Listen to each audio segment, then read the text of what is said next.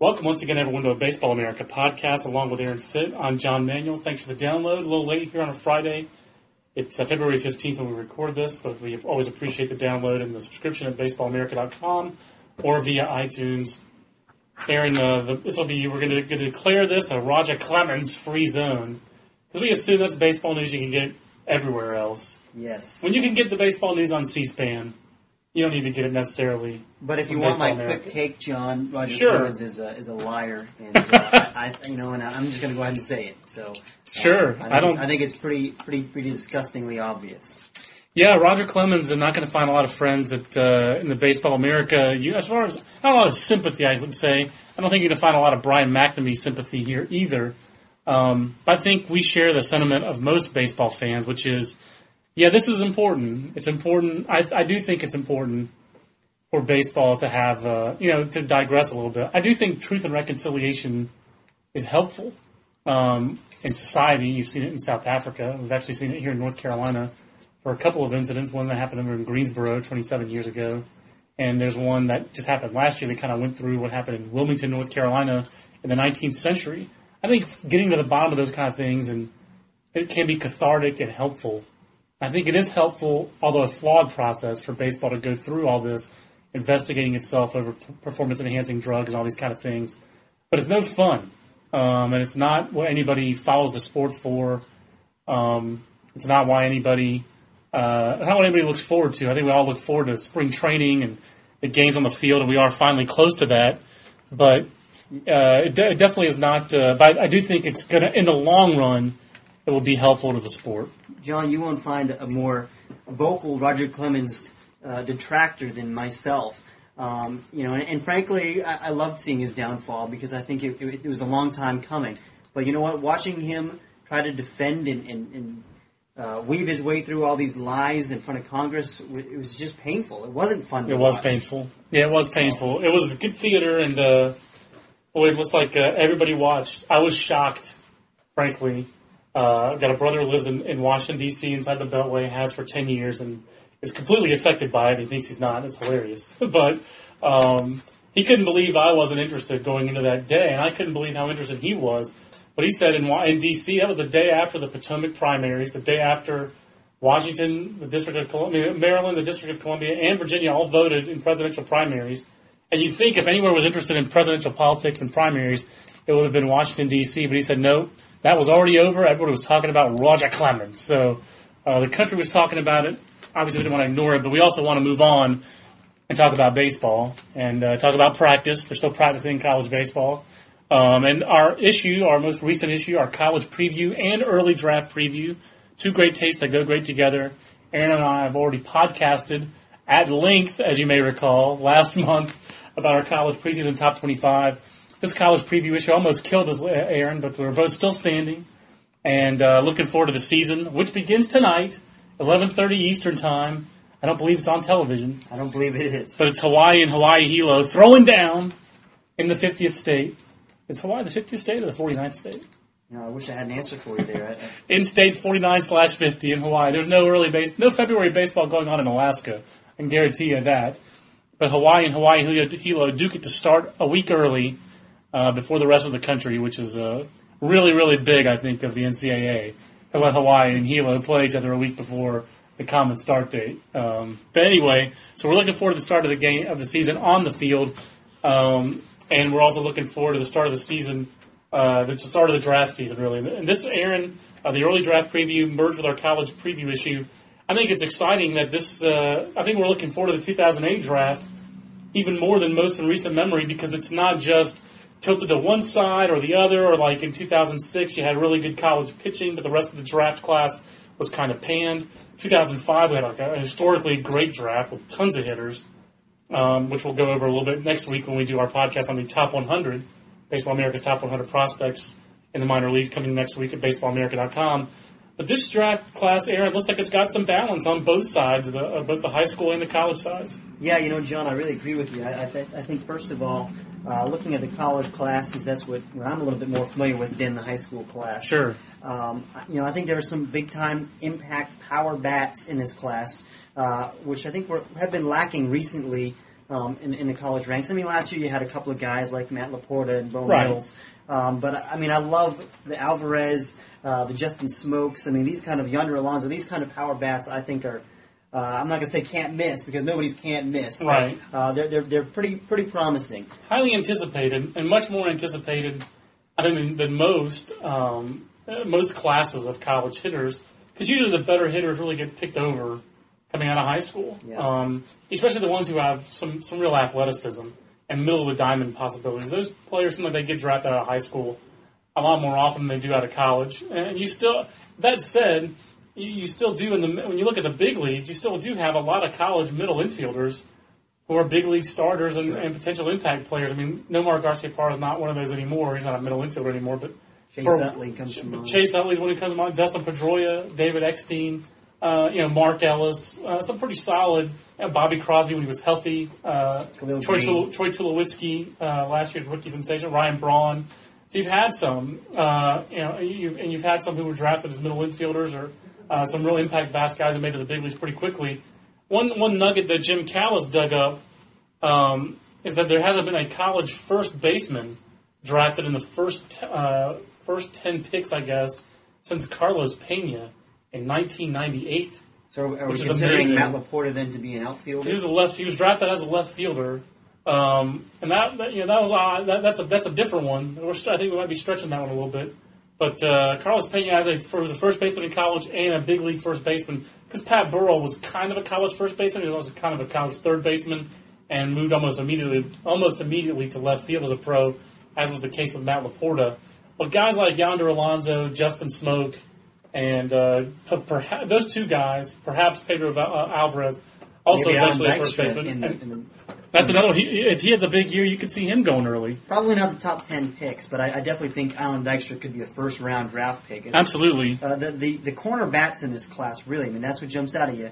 Uh, the, these power corner bats. I mean, I can't ever recall seeing a group of first basemen as talented as those guys we just mentioned. And in our top 25, corner bats, Pedro Alvarez one on our college top 100, Justin Smoak four, Yonder Alonso five. Uh, then you move down the list uh, a little ways, but you still get James Darnell, Conor Gillaspie, Allan Dykstra, Brett Wallace. All those guys can hit. Absolutely. I think the only guy on there who's a real question mark is Brett Wallace, who certainly has performed. I think we're all kind of anxious to see how Brett Wallace performs, uh, having shed about 35 pounds this offseason, uh, and also going to uh, switching from first base to third base. I know you're a Brett Wallace I believer. am absolutely a Brett Wallace believer. I think first of all that he's one of the best pure hitters in his class. I do think he's strong enough to, uh, you know, to, to- that his power will play in, in the professional ranks. And I think he's he's not not a bad athlete. I mean, the, the rap on him. I think since high school has been he's not a good bodied guy, Right. But it's he's he's really. I mean, first of all, he has slimmed down, and he's even when he was a bigger guy last year. I mean, you stay next to him, he, he doesn't look fat. I mean, that's actually a point that I've seen elsewhere that I agree with. He's not fat. Right, he's just a big uh, guy. He's a big guy, and he's but he's fairly athletic for his size. he can run. He's a smart. He's a smart base runner. I mean, he's you know he's not a burner by any means, but I, mean, I'm, I remember seeing Brett Wallace steal home in Houston last year at the Minute Maid Classic. Right. So I think the biggest point you're making is that he's he's got he's a he's a baseball player. He's got savvy, and he's not a slug. Right. I mean, like maybe this is a little bit of a stretch, but like Kevin Youkilis was a guy in college who was really tagged as a bad body guy, not athletic enough. I think that's But a he's pretty good comp. Actually, But I think Brett Wallace is actually a much more pure hitter than Youkilis. Youkilis really thrives on his approach, his just smarts. He's got a good, you know, he obviously he can hit. He's more athletic than people give him credit for. And I mean, I think that shows with how good of a defensive first baseman he is. Right. I think Youkilis could play third base in the, in the big leagues. I think he's a better first baseman defensively than he is a third baseman. I think it's the same thing for Brett Wallace. I'm, I'm really eager to see how he plays third base. So that's my Brett Wallace comp. That said, Kevin Youkilis was an eighth round pick. I think the success of a player like Kevin Youkilis makes teams and scouts, and this is a story I think we're going to pursue down the line, and the profile is changing, and that teams, because of statistical analysis, but also because the hit tool is so much more paramount now than it was even 10 years ago. I think teams are more willing to take a guy like a Brett Wallace, where if you prove that you can hit, you're gonna they'll overlook the fact that you're maybe a 40 runner or a 45 defender. Beau Mills is a great example of that. If he's a 45 defender at third base, he's going to be a big league third baseman because you'll take fringy defense if you're going to produce offensive like Beau Mills, and I think that's that's what we're seeing. It's a Baseball America podcast. He's Aaron Fitt. I'm John Manuel. Uh, Aaron, uh, we could go on a little bit about the hitters if you want to. One one question I guess I have in this college class is the infield talent. Uh, there is some talent there. I think we both like guys like Brandon Crawford and Ryan Flaherty, Jemile Weeks, Weeks. but it's Beckham. right. There's less certainty, however, about that group, the middle infielders in college, than there is about the corner infielders we just Yes. got done talking about. And there's and there's more certainty even with, with the middle infielders than in the outfield. I think this is a Great weak, point. a weak outfield crop. Great point. Um, I mean, there's some you know there's some guys who have potential. I mean, Jordan Danks has, has obviously been on the prospect radar for a long time since high school. Yep. Kyle Uh, Russell. but has yet to tap into that potential. I think, and, and, and Kyle Russell again. I think a lot of people think this is a guy who, who you know he's got some raw power in there, but there's still a lot of questions about that swing. Dennis Raben has big time power, but is he even going to stick in the outfield? Uh, uh, I think Jim Callis believes he might end up at first base. So uh, the outfield class, I think, is thin. I, I think that- Davis, another one, another Davis, example. sure. Like big time talent hasn't quite broken through yet, and also this year will play first base uh, for Arizona State because they're trying to save his arm and pitch him a little bit more, Right. among other reasons. But I, but I think the uh, I actually think that the middle infield class is, is intriguing, if not Right. Uh, you know, there aren't, maybe there aren't a lot of, of sure things here, but I for one am a, big time Brandon Crawford believer as Yep. well, probably more than uh, some other people. He didn't have a very good summer in, in the Cape Cod League, but um, you know he came back uh, motivated, I think, to, to prove to people that the summer was the fluke and that uh, that, you know Brandon Crawford has put up good numbers for two years. He is a premium defender. I think he's a legitimate. Uh, five tool player, maybe not five above average tools, Right. but he's got all five. Right. He doesn't really have a glaring weakness. The hit tool and making consistent strikes out a contact is what he's going to have That's to do. That's the big thing. You're Yep. right, John. He needs to make more consistent contact. But I think uh, I think Gordon Beckham is another guy who's a uh, who's got a couple of above average tools. I mean, a, a guy who, who could be a first round pick. Uh, Jemile Weeks is really the X factor in this group. I think. Yep. Um, I mean, because he can be just an, an, an electric player, uh, capable of, of you know stealing tons of bases and playing good defense, and he can even he can even hit some home runs. Uh, even though he's not a very big guy. Yeah, had, But, uh, had some injury stay healthy. issues. Had some injury issues last year. Um, like he says, just got to stay healthy. But that's that's really the biggest question um, that, that you've really got with Jemile Weeks. Is it which Jemile Weeks we're going to see as a freshman? This is a dynamic player, and uh, dynamic college bats are hard to find, frankly. And those Right. those guys are uh, uh, valued in the draft. So I'm I'm I'm very eager to see how he performs this year. The last college, I guess, position we've discussed the hitters. The pitchers are pretty interesting to me, Aaron, because there are a lot of big arms in this year's draft, but those big arms are not necessarily guys who've performed. So that's why in our All America team voting and our top 100 draft list for the college side, Brian Matusz and Aaron Crow are at the top. Yeah. They both got big time arms and they performed. Aaron Crow, Friday guy from Missouri last year. Brian Matusz, fourth round pick out of high school, had two very solid years for University of San Diego. Led the nation in strikeouts last year, I believe. Yes. Um, and then the and Christian Friedrichs performed, but he's not a big arm. He's kind of your crafty. I- He's really the Jeremy Sowers of this draft class. I think Right. Fair to say. But the rest of the guys up here are guys with big arms who haven't quite put it all together. Or your, your shooter hunts, your Brett Hunters, your Ryan Perrys, your Luke Burnett's, Tanner Scheppers. Yep. A lot of guys like that. Or you have your guys who've performed, but that don't necessarily have A stuff like Jacob Thompson or Tyson Ross. I guess you probably could throw Christian Friedrich actually into that group. Um, there's really this disparity. Again, Scott Green, big projectable body, big stuff, hasn't quite performed. Preston Guilmet has performed like crazy, doesn't have the stuff of a Ryan Perry. It's really an intriguing pitching class. I think it could go either way. This could be a really good class of college pitchers, or this could turn out to be a kind of a middling group of college pitchers that basically produces a lot of number five starters and middle relievers slash closers. I like this group of college pitchers, and, and I think it does start with with uh, Crow and Matusz, like you said. And Matusz actually, I guess, finished second last year in strikeouts behind David Price. Okay, there you go. But uh, you know, both those guys, I think, are to me are, are very safe bets. Matusz to me is the safest bet of all. I agree. like, I like the frame. He's I left-handed. He's got a shot to go one-one. I really think he does. I mean, especially if you look at, at the at the Rays. I was going to call them the Devil Good Rays. catch. If you look at the Rays and their needs, I, I think that they probably have more of a need for another impact arm than they do another corner bat. And they have great pitching depth in their minor league system, but you can never have too much of that. Yeah. Um, and the other, I guess, real possibility I think for them is Tim Beckham, Yeah. number one on our high school list. Sure. I just, I really don't see them taking Pedro Alvarez, but wouldn't that be something if Vanderbilt, which was just nowhere on the college baseball map seven years ago, I mean, they were nowhere. Um, six years ago, 2002, they hired Tim Corbin for the 03 season.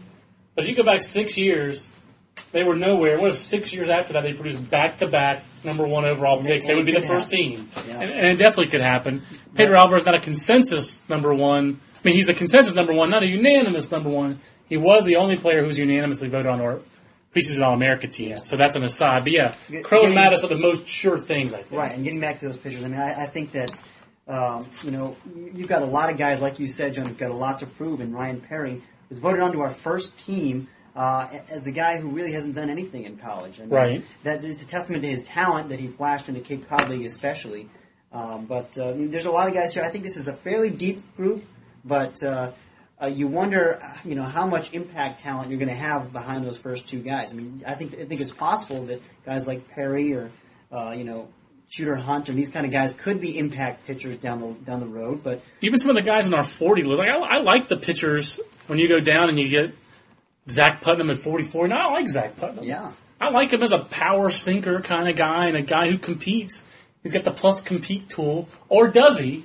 Some scouts really questioned after we went to the Cape Cod League last summer and wouldn't play a position and barely pitched. I mean, uh, he really inspires uh, a lot of debate. Zach Putnam, Yeah. um, DJ Mitchell. I love DJ Mitchell. I know you're a big DJ Mitchell guy. I love athletic pitchers. Um, I love guys who movement. I love guys with, with fresh arms. He's been primarily a position player through his career. This year will be the first year he's really a full time pitcher. But he's also six foot one sixty and he's right handed. Cody Adams pushing ninety six at Southern Illinois. Uh, Southern Illinois. Can this guy maintain that kind of velocity through a second year as a Friday guy? Is you know is he uh, is he a guy who's going to go in the first round? He sounds like he's got a first round arm.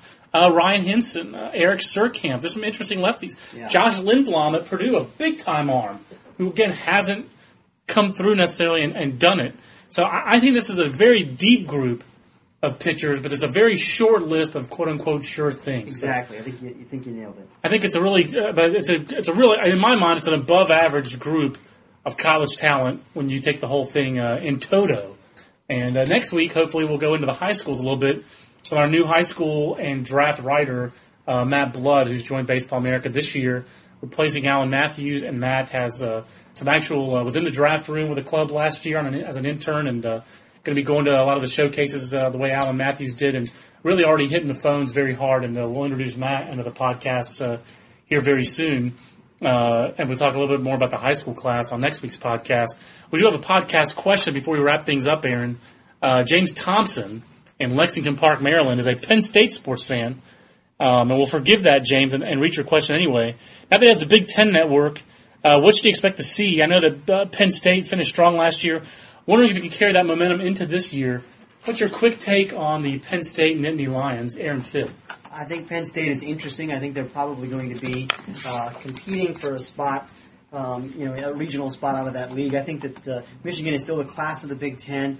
Um, I think probably Ohio State is the number two team, and then for me, it's it's it's Penn State and, and Minnesota competing for maybe a, possibly a third bid out of Right. the Ten. Um, I kind of see that league as probably a two bid league this year, um, but. Uh, you know, if, if it gets a third, I think Penn State or Minnesota are probably the teams that'll get it. Yeah, I think Penn State's got a chance to jump up and get that third bid. Um, you know, because you've got I mean that second bid, I should say. Uh, I like Ohio State's team a little bit better. We'll see if Ohio State, if Dan DeLucia can come back, and if they do have more experienced pitching coming back. Uh, the player to watch, I guess you'd say, at Penn State, they do have, they have a lot of veterans coming back in their lineup. It's not necessarily one guy that you, you point to and pick out. They do have a couple fifth year seniors who are back. Uh, but really, Drew O'Neal is the top prospect on that team, and he's their closer. So we'll see if the Penn State Nittany Lions can get some leads. They get some leads. This is a team that you you would expect um, would would be able to hold on to leads. O'Neill's got a, a kind of a frisbee slider, lower arm slot, 90-92 fastball. Uh, one of the better closers out there in the country was an unsigned, I believe, eighth round pick last year. Uh, kind of had a, a wandering college career. Penn State's his third stop after Wake Forest and then Young Harris Junior College. But uh, Penn State is a program on the rise. I Good, say that. I good ballpark. I think, that, and we'll see that there are a lot of. It does seem like it was already happening here, and a lot of northern teams Yeah. were starting to commit to baseball a little bit more. Uh, Louisville's a great example. Having gotten to Omaha last year, I think they stand out among the crowd. But now the you know everyone else kind of getting pushed down a little bit with a later start date. There's an opportunity for the Big Ten and the Big East to make more of an imprint nationally. I think now than there was five years ago. And, and I think Penn State is one of those teams that we will see continue to rise. Uh, the facility is, is, like you said, is sparkling up there uh, in State College, and, and um, they do a good job on the recruiting trail. I mean, you see those guys all over the place, and, and I think that's a program that uh, is one to watch for the next couple of years for sure. I agree. So, James, thanks for the podcast question. You can send yours in to us next week for next week's show if you want to at podcast at baseballamerica.com. And we'll keep our New Year's resolution this year of trying very hard to read more podcast questions. We're going to wrap up the podcast now, Aaron, with the, uh, the news that's already out on our website.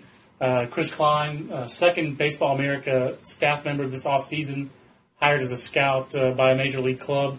Chris did not want to have a farewell podcast uh, moment like Alan Matthews had, where Alan and I got a little overclipped, but uh, we didn't want to just, just want to bounce this off you. Your your favorite Chris Kline moment the last five years, six years of the Chris Kline regime here at BaseballAmerica.com. What are you going to miss most?